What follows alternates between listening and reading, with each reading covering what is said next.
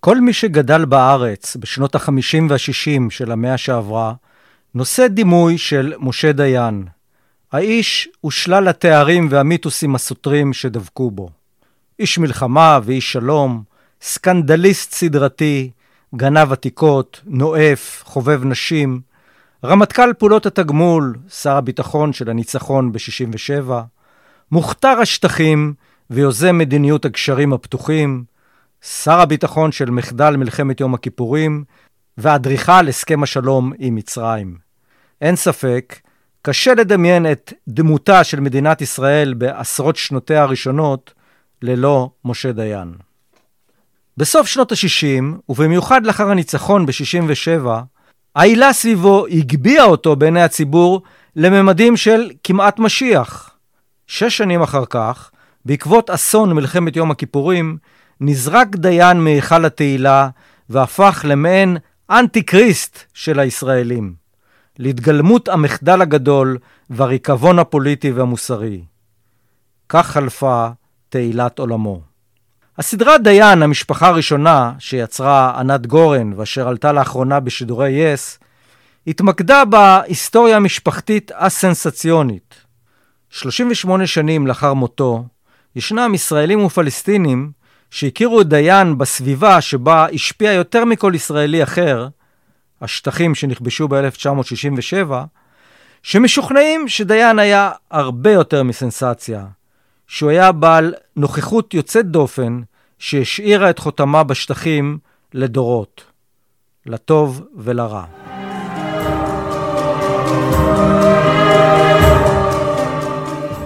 ברוכים הבאים לפודקאסט פרות קדושות, פרות קדושות, פרות קדושות, מיתוסים ישראליים, עם יזהר באר. פרק 42, המונולוג האחרון של משה דיין.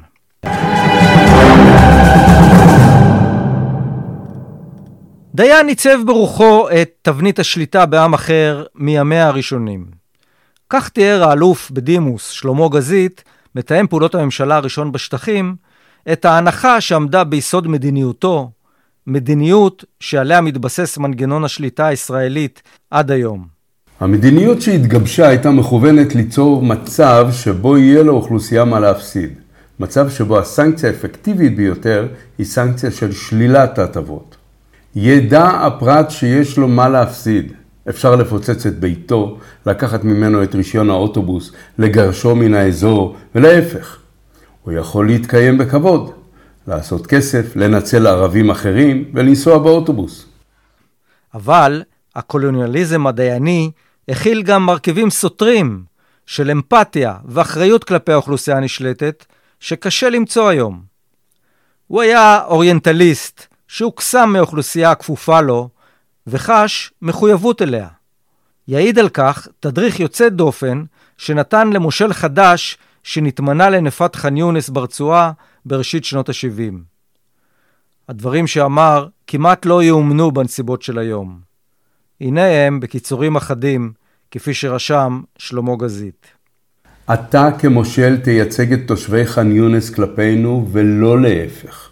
עליך להבין, ישראל איננה מתה עליהם ואין לה ראש לעסוק בהם, אבל אנחנו הממשלה שלהם, ומכאן שחובתנו להיאבק כנגד הממשלה שלנו, זו שבירושלים, על מנת להשיג כל מה שידרש להם. התנאי שיהיה לך לב לכל זה. אם אין לך לב, אין לך מה להתחיל בתפקיד. אתה תיאלץ להילחם בצה"ל ותייצג את האינטרס של הפרט הערבי בנפה. למי בצה"ל זה אכפת? לך, לך זה צריך להיות אכפת. ברוח זו, השתדל שר הביטחון דיין למנות לתפקידי מושלים בשטחי האימפריה הישראלית החדשה אנשים איכותיים, שאיתר בעיקר בקרב ההתיישבות העובדת. אחד מהם היה איני עבאדי מקיבוץ דגניה, שדיין מינה למושל עזה בראשית שנות ה-70. מאזיננו הקבועים זוכרים ודאי כי עבאדי כבר התארח בתוכניתנו. ביקשתי ממנו הפעם לסייע לנו בפענוח דמותו רבת הפנים של האיש שהכיר מקרוב, וגם לספר על השיחה האחרונה שניהל איתו בבית החולים, ובה הציג דיין הגובע הסבר שלא נשמע עד כה למחדל יום הכיפורים. נתחיל אם כן בסיפור המפגש הראשון שהתקיים כשדיין הגיע לדגניה כדי לגייס את הבאדי שחזר לא מכבר משליחות המוסד בעיראק לאחר ניסיון התנקשות בחייו.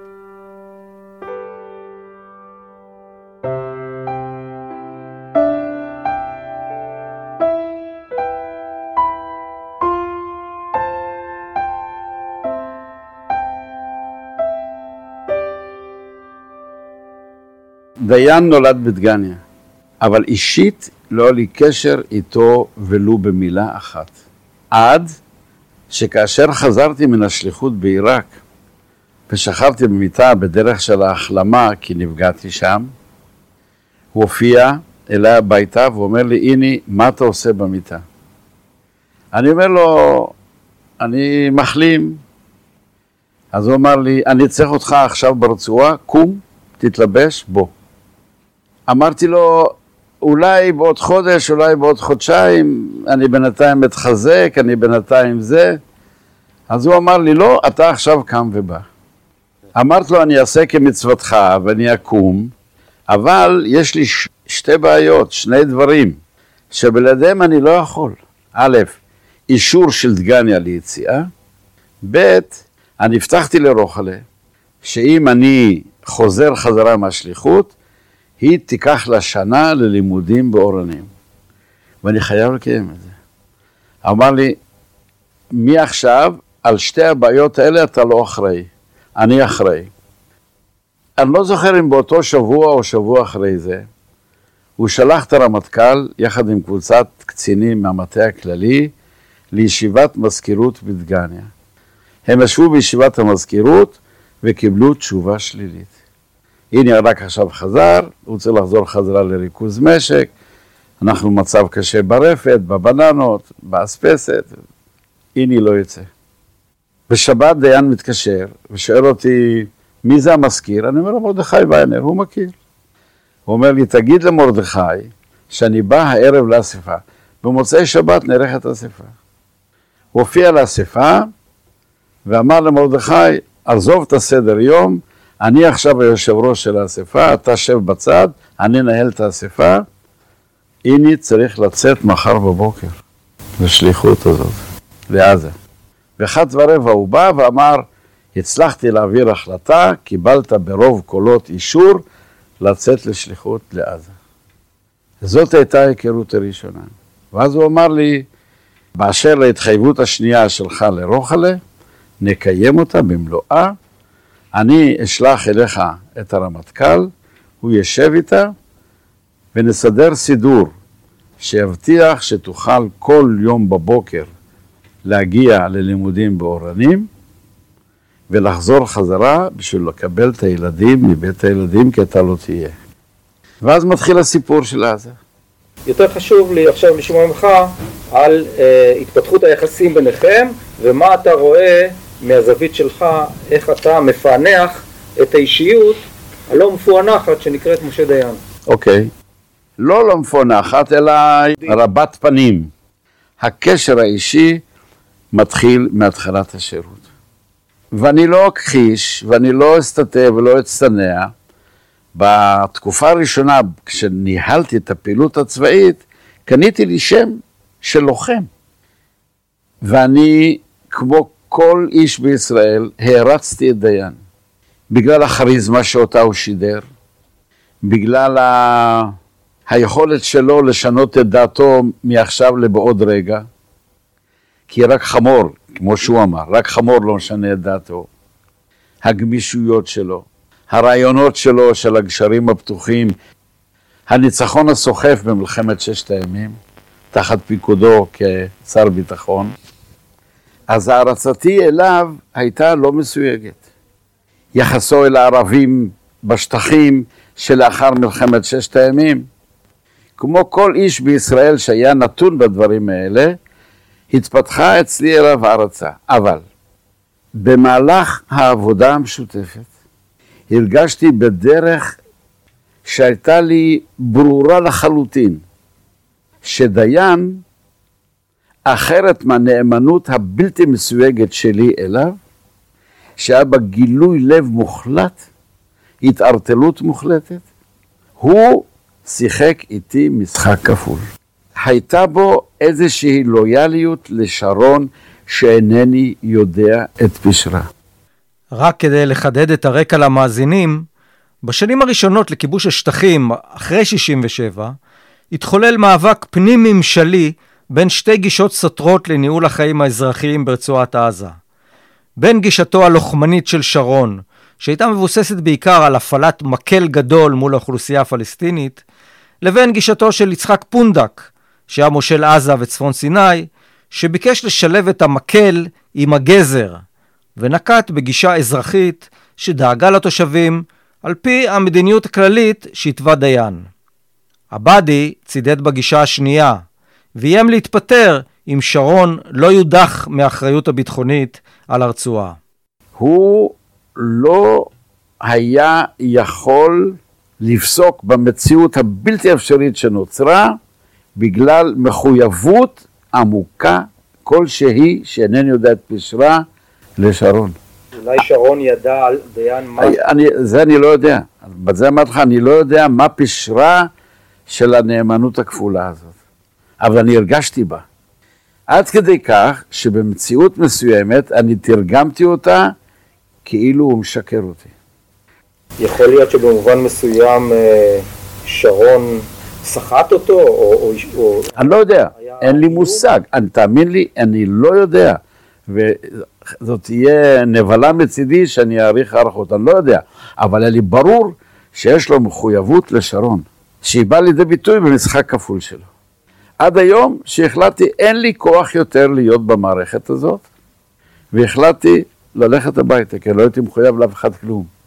זה הרקע לאותה שיחה שהיה בה את ההבטחה שלו, תישאר, תישאר, אני מבטיח לך, אם לא תוך שבוע אז תוך חודש, די... שרון לא יהיה ברצועה. וכך היה.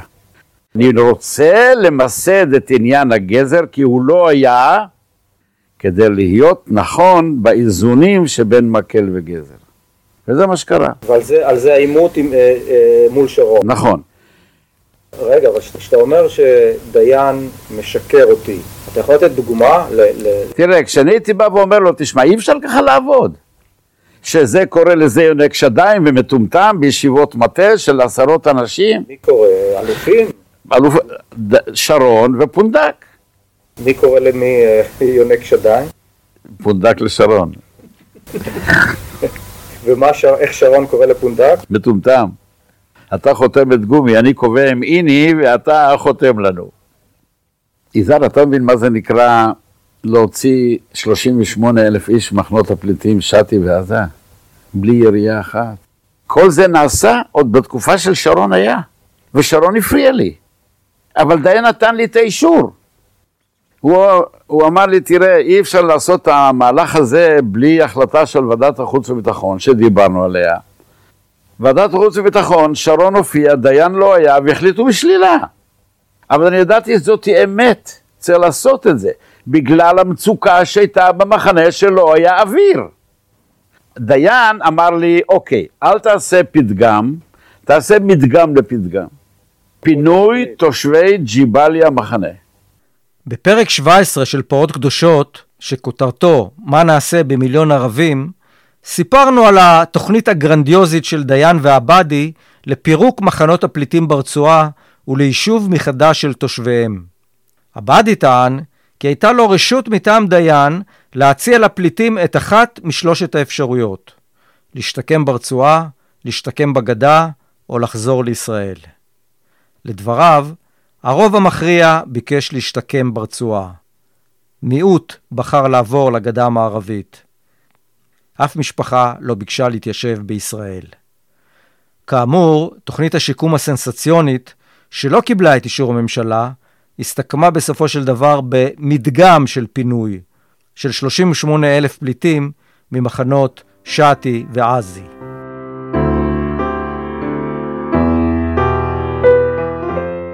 עבאדי מעיד כי לערביי עזה ולמכובדיה היה יחס של יראת כבוד כלפי דיין. אתה שאלת עוד שאלה. כן. איך התייחסו אליו הערבים? לערביי עזה ולמכובדיה היה יחס של יראת כבוד כלפי דיין. דיין לא יודע ערבית. הוא ידע משהו, אתה יודע, מה שידעו כל החבר'ה בגילו, אבל זה לא רציני. לנהל שיחה, הוא לא ידע.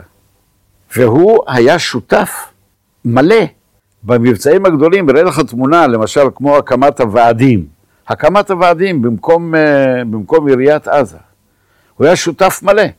לא סתם היה שותף, היה שותף בהכנה של הדבר הזה. כשהייתי מכנס את הנכבדים מפעם לפעם, שכונה שכונה, להקים אלטרנטיבה לעירייה על ידי הקמת ועדי שכונות.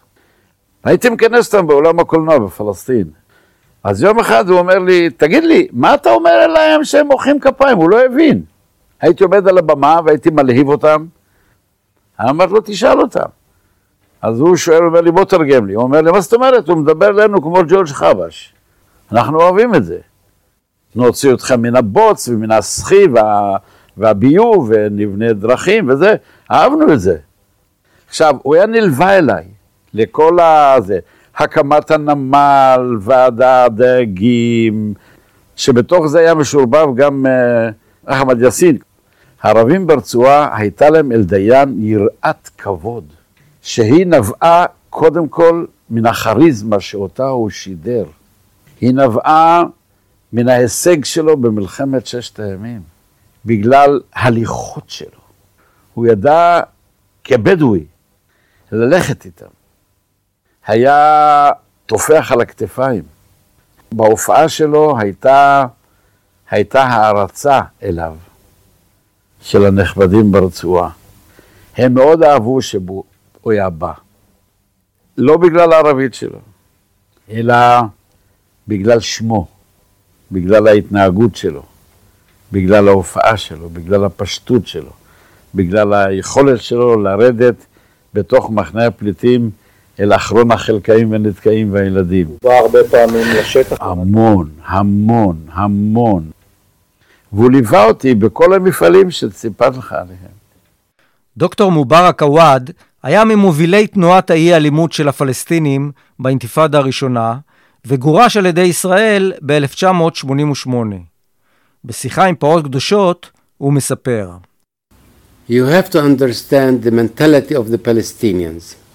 And believe me, the simplest peace... עליך להבין היטב את המנטליות הפלסטינית. האמן לי שהמתכון הפשוט ביותר להסכם שלום בין ישראל לפלסטינים הוא לשמוע מן הישראלים, אנחנו מצטערים. כן, אנחנו מצטערים. אנחנו מצטערים שהרסנו לכם את התרבות, שלקחנו את בתיכם, שהפכנו אתכם לפליטים. אנחנו מצטערים. ואנחנו, מצידנו נאמר, אוקיי, זה מספיק, אנחנו מרוצים. בואו עכשיו נשתה כוס קפה. התפיסה הזאת של ההתנצלות תופסת מקום מאוד חשוב אצלנו. מאוד מאוד חשוב. היחיד שראה והבין את זה בישראל היה זה עם העין האחת, משה דיין. הייתה לנו בעיה בכפר אחד. חייל הרג אדם. משה דיין בא, ללא נשק, בלי ג'יפ ושום דבר, ואמר, אני מצטער על מות בנכם. ועכשיו אני צמא, בואו נשתה משהו. והם שתו ואכלו, ולא הייתה מחשבה על נקמה. מספיק היה לומר, אני מצטער. האב הסתפק בכך. המוות כבר לא היה חשוב לו כל כך, כי מישהו התנצל וביקש סליחה. באחד הפרקים הקרובים של פרות קדושות, נארח את דוקטור מובארק עוואד לשיחה על פעילותו להפצת אסטרטגיות של התנגדות לא אלימה בעולם ובאזור.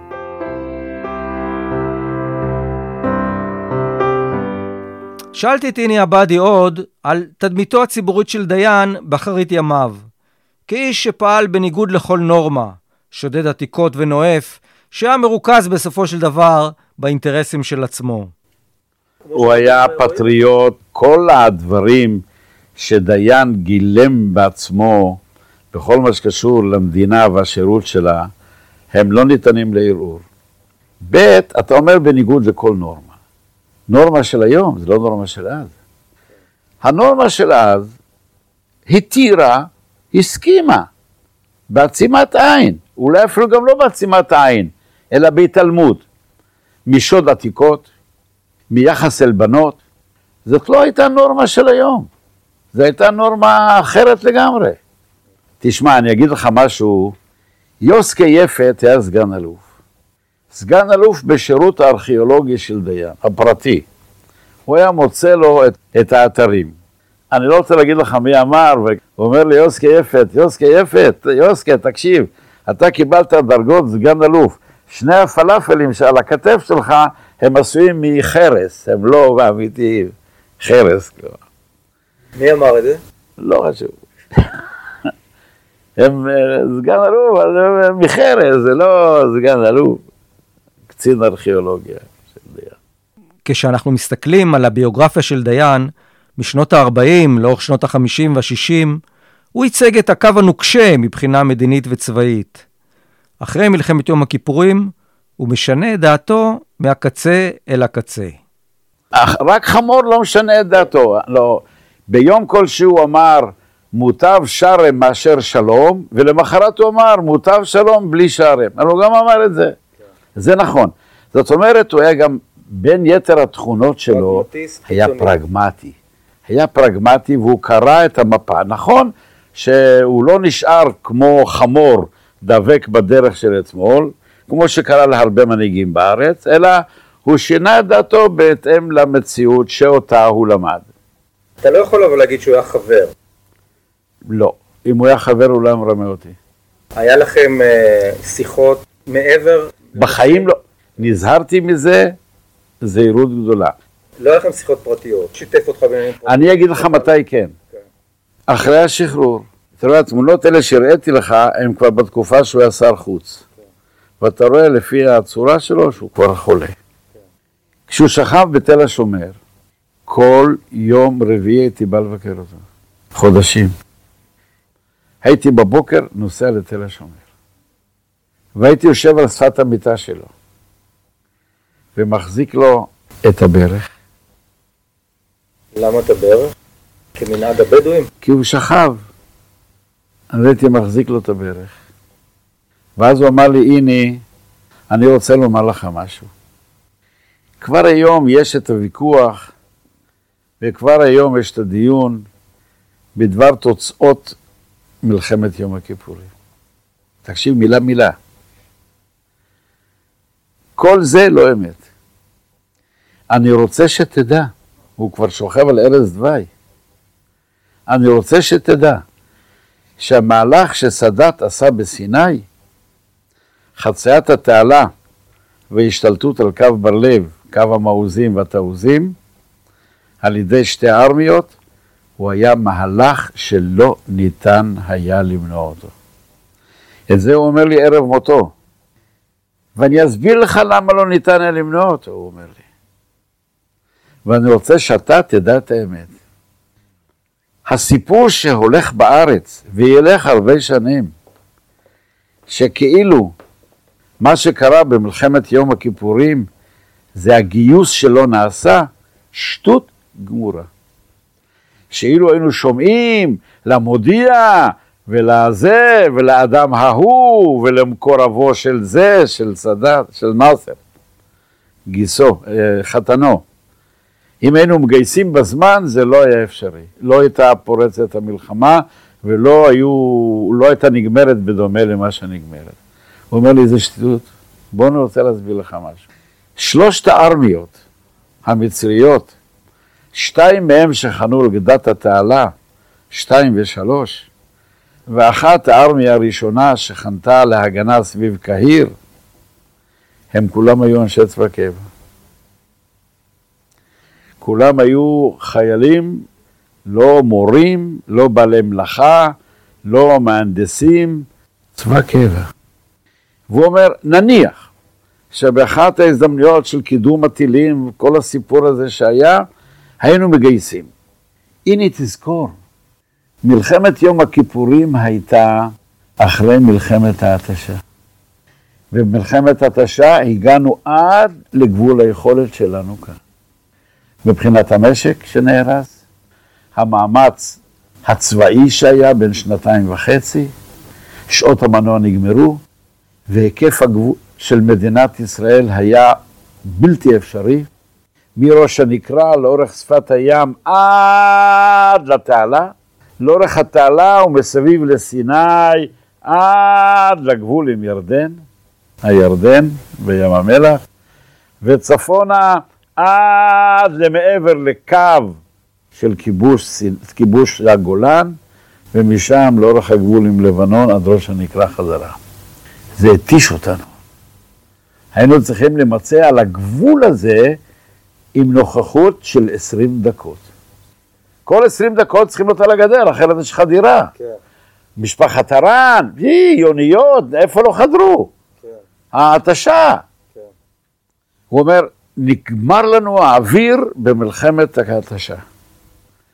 אבל ההפצצה בעומק מצרים, הפגיעה בתשתית האזרחית המצרית, הביאה את מצרים בשמיני לשמיני שנת 1970 לבקש על ברכיים את הפסקת האש.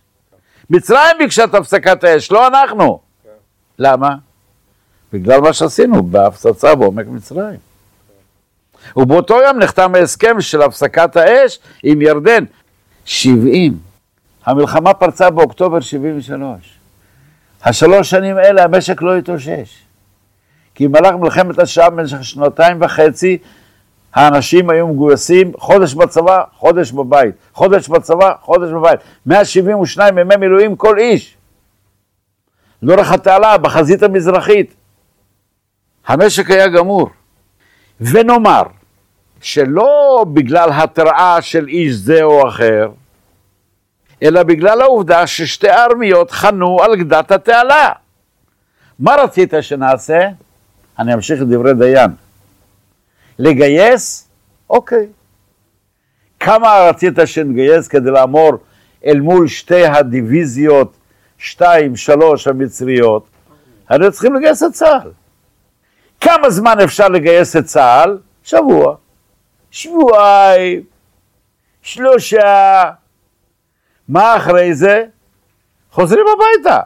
כי הפועל צריך לעבוד במפעל, והמהנדס צריך לעבוד במפעל, והמורה צריך לחזור חזרה לבית הספר, אחרת אתה ממשיך את ההתשה.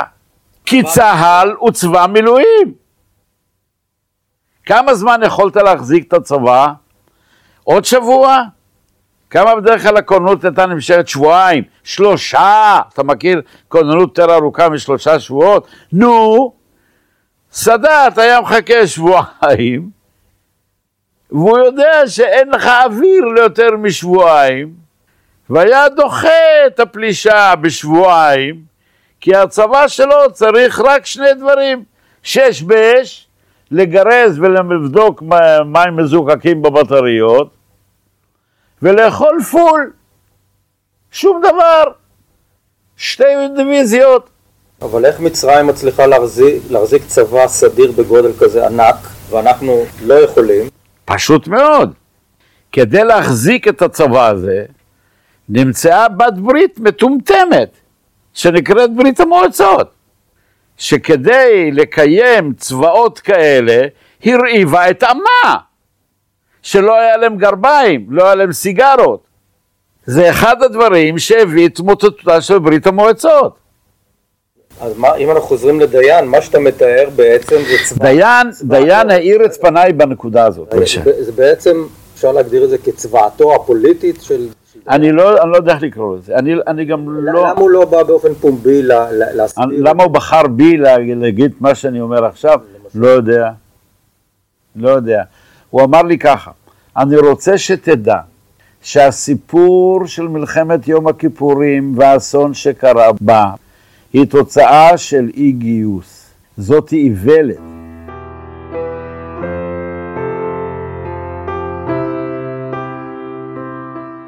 בפגישות האלה על מיטת גסיסתו של דיין, אה, על מה עוד אה, דיברתם? על הבית. הוא היה מסוגל לאינטימיות? אני הייתי מספר. אני מספר, הייתי מספר לו מה אני עושה עכשיו. היו לו חברים? לא ראיתי אף פעם חבר. אתה לא, לא, לא פגשת אף פעם חבר. אף פעם לא ראיתי חבר. גם לא ראיתי בן משפחה, אסי או מישהו, בחיים לא ראיתי. אני לא ראיתי. מי, היה? לא יודע, אני רחל הייתה? לא ראיתי. לא ראיתי אותם אף פעם אחת. ואני אגיד לך עוד דבר. בהלוויה שלו לא הלכתי. אני בכלל לא הולך להלוויות, לא הולך לבתי קברות. לא עולה. אני לא עומד בזה. אני אומר לך את האמת, אני לא עומד בזה. אין לי כל ספק שהבעיה במלחמת יום הכיפורים הייתה האופוריה שלנו, שנולדה במלחמת ששת הימים בתוצאותיה, והיא קיבלה מימד מטורף במלחמת ההתשה. האסון של מלחמת יום הכיפורים היא באופוריה. ולא כן גייסו, לא גייסו. אני קיבלתי את מה שדיין אמר לי. ותאמין לי שאני יודע את המחדלים שלו בעניין הארכיאולוגיה ובעניין, הכל אני יודע. בעניין המשפחה אני לא יודע, אני יודע מה שכל איש בישראל יודע. על מערכת יחסים שבינו ובין רות, ביתו, בין יעל, ביתו ואסי, אני לא יודע. לא דיברנו על זה אף פעם. מה שכן הוא אהב, שכשהייתי מדבר איתו, הייתי מספר לו, הייתי מספר לו מה אני עושה. מה אני עושה עכשיו בדגניה, מה הילדים, איך זה, זה אהב נורא לשמוע. אבל אני ראיתי איך שהוא הלך והתכווץ. הלך והתכווץ, עד שהוא נעלם לגמרי. הוא הבין שזה, שהוא לא יוצא מזה. אני חושב שכן.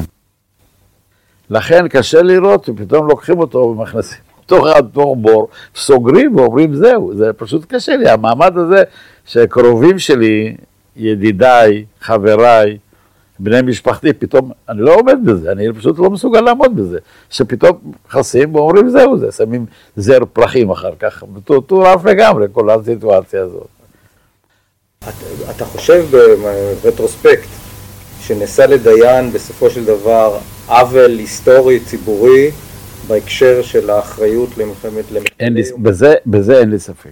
בזה אין לי ספק מפני שכל אלה שמפנים אצבע מאשימה כלפי דיין או כלפי אליזעירה וכל האחרים שזה וזה וזה, הם היו צריכים לעשות ככה. אני חלק מהאסון הזה וגם אתה. אבל הם מנקים את עצמם, וזה לא הגון. אני טוען שכל מי שהיה בוגר, ערב מלחמת יום הכיפורים, בתקופה שבין מלחמת ששת הימים, דרך מלחמת הדשאר עד מלחמת יום הכיפורים, כל בוגר שהיה בארץ, שהייתה לו בת קול, אשם בסיפור הזה. כי כולנו, כולנו, אבל בלי יוצא מן הכלל, נפלנו לדבר הנורא הזה להיות חלק מן האופוריה. ומה שגולדה אמרה, ולכן אני כל פעם אומר לתלמידיי, מה שגולדה אמרה לסאדאת, זה מה שאנחנו אמרנו לה להגיד. ישראל מוכנה לנסיגה כלשהי מקו המים ובתנאי שאף חייל מצרי לא יעבור את התעלה, כל זאת הסכמי שלום. קריאת ביניים בדברי ימי הכנסת. איפה יעבור הגבול של השלום? אז היא מוכנה כבר ואומרת, סיני תחולק לשניים בין אל-עריש לרס מוחמד בקו השאר צפון דרום. זה אנחנו אמרנו לה להגיד. שיבוא מישהו בארץ הזאת, שהיה עם דעה, בעלת, בעלת השפעה כלשהי, שהוא לא אמר ככה. כשאתה אומר אנחנו, אתה מתכוון לצמרת הביטחונית? תראה, אני בסך הכל הייתי בתקופה ההיא רב, סגן אלוף, רב סרן. אני רואה את עצמי נושא באחריות הזאת.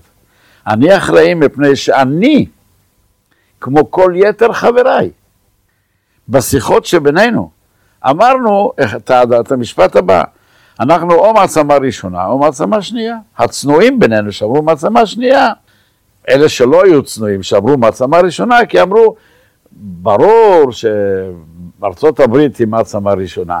אבל ברית המועצות, ראינו איך שהפלנו את החארות האלה כמו זבובים במלחמת ששת הימים עם המיג 21. מטורפים, היינו פשוט בטירוף.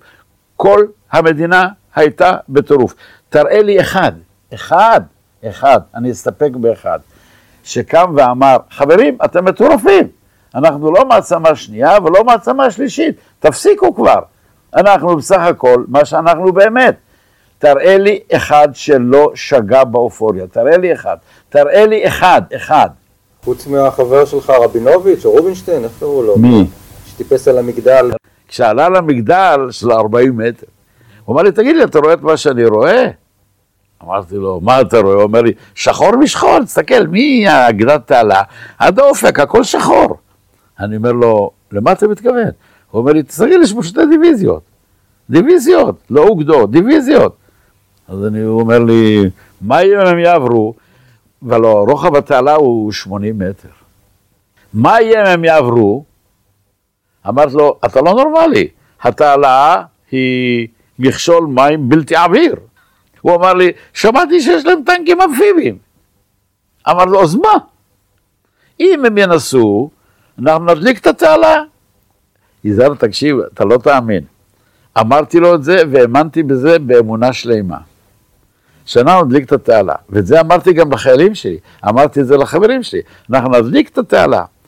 אבל פעם אחת לא שאלתי את עצמי, גם רבינוביץ לא שאל, איפה מיכל הדלק שאותו נשפור לתעלה? אף אחד לא שאל. זה האופוריה. ולא היה דבר כזה. לא היה דבר כזה. אחרת למה לא הדלקנו את התעלה?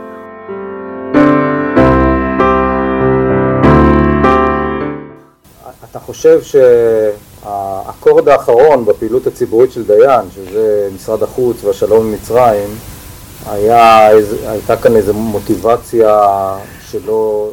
הקשר בינו ובין בגין הייתה ההכרה של בגין, ניתוח נכון של מלחמת יום הכיפורים ותוצאותיה אל מול ההצעה של סאדאת להסכם שלום.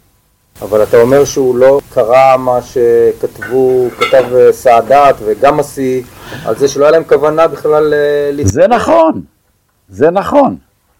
אבל אני שואל אותך עכשיו, בהמשך לשאלה שלך, כמה זמן היה צריך כדי שסאדאת יבין שבעצם בין המקום שהוא חצה בו את התעלה ועד באר שבע אין כלום. הוא לא הפעיל מודיעין. תקרא את הספר. על בסיס ההנחה שצבא מצרים אינו מסוגל לכיבושים נרחבים, שתי הארמיות תחצנה את התעלה ותעצרנה. זה מה שסאדאת כותב. כן, ברור, בספרו. הוא אמר לשתי הארמיות, ביום שתשמעו אותי שורק במשרוקית, תחצו את התעלה ותעצרו. למה אחרי מלחמת יום הכיפורים וההצלחה המדהימה שהייתה למצרים מלחמת יום הכיפורים, למה הוא הדיח את מפקד הצבא? למה הוא הדיח את גמאסי? כי שניהם אמרו לו, לסאדאת, בוא ננצל את ההצלחה ונמשיך לכיוון באר שבע ותל אביב. והם שילמו את המחיר, והוא טעה, ולא הם. דיין מת בשנת 1981 כשהוא בן 66. אם היה חי היום, הוא היה צריך להיות בן 104. מבוגר בשנתיים מאשתו הראשונה, רות, תיבדל לחיים ארוכים, שעד היום, למרות כל הסקנדלים המשפחתיים שגרם, טוענת לגדולתו של מי שהיה בעלה בדברי ימי תקומת ישראל. ביקשתי מעבדי לנסות להגדיר את מקומו של דיין בפנתיאון המנהיגים שלנו. מיד זה אותו סגן אלוף מפקד מחוז ירושלים. תרומתו לא חדלה לרגע אחד מלהיות משפיע. מה שקרה בהקמת 101 זה ההשפעה שלו על שרון. הקמת יחידה 101, שינוי אסטרטגיה, במקום קדימה אחריי, זה הכל תחת פיקודו. תראה, אומרים משנתו של uh, רבין, אני לא יודע מה מתכוונים. אם יגידו משנתו של דיין, יש משנה. שנויה במחלוקת, אבל יש משנה. לדיין יש משנה. במותו ידעתי שעבד מנהיג. תראה, אתה יכול לומר עליו מה שאתה רוצה, ואפשר שחלק גדול מהדברים שתאמר עליו, תקטרג עליו, יהיו נכונים. אבל היה איש עם חזון. זה שהחזון שלו היה משתנה מעת לעת, אולי זה חלק מהגדולה, כמו שקרה למישהו אחר, גדול לא פחות ממנו, אולי יותר, לבגין. אף לא שאל ארץ ישראל שלמה. וכמו שקרה עם בגין, החזרת כל סיני תמורת הסכם שלום, בגין קנה את עולמו אצלי, למרות שאני לא איש חירות ולא איש גחל ולא איש הליכוד. אלה היו אנשים שהייתה בהם יכולת של להרחיק ריאות. אדם שמסוגל להרחיק ריאות הוא בעל חזון. דיין, אלון, אויבו, בגין בהתחלה, שהיו אויבים בנפש, הם היו בעלי חזון. ואני בתור שכזה זוכר אותו. בפרק זה ניסינו להסתכל בעין בלתי משוחדת בדמותו של האיש הזה, משה דיין, מעבר לשלל התארים והמיתוסים הסותרים שדבקו בו. מעבר לכל הסקנדלים שנקשרו בו, אין ספק שדיין הטביע את חותמו בשטחים שכבשה ישראל ב-1967. ושמענו ישראלים ופלסטינים שעבדו לצידו או נתקלו בו, מדברים עליו בהערכה ובגעגועים. סיפרנו על המדיניות שהתווה דיין בשטחים שנכבשו ב-67, מדיניות שהיו בה מרכיבים קולוניאליסטיים של יצירת תלות עמוקה של האוכלוסייה ברצונו הטוב של הממשל הישראלי מחד גיסא, אך גם מחויבות אזרחית עמוקה לשלומם ולרווחתם של הנתינים הפלסטינים מאידך גיסא. סתירות אלה בדמותו התגלמו גם במחדל יום הכיפורים, שהוריד את דיין מגדולתו, אך הניע אותו בכוח היצירתיות והאומץ האישי שבאישיותו להוביל את הסכם השלום ההיסטורי עם מצרים. נדמה לי שהמונולוג האחרון שהבאנו כאן, שבו הסביר דיין את הרקע לאי גיוס צבא המילואים לנוכח סכנת הפלישה המצרית ב-73, מאפשר להביט על המחדל מעבר לפרשנות הקלאסית שלו, ואולי אף למצוא טעם בדבריו. הקיפאון המדיני המתמשך, המשבר המנהיגותי העמוק, פרשיות השחיתות הרודפות זו אחר זו, והבנאליות של הפוליטיקה המקומית בימים אלה, עשויים לעורר געגוע לדמות אמיצה, יצירתית ולא קונבנציונלית מהסוג של דיין, אף אם קופה של שרצים תלויה לו מאחוריו. שפטו ושתפו.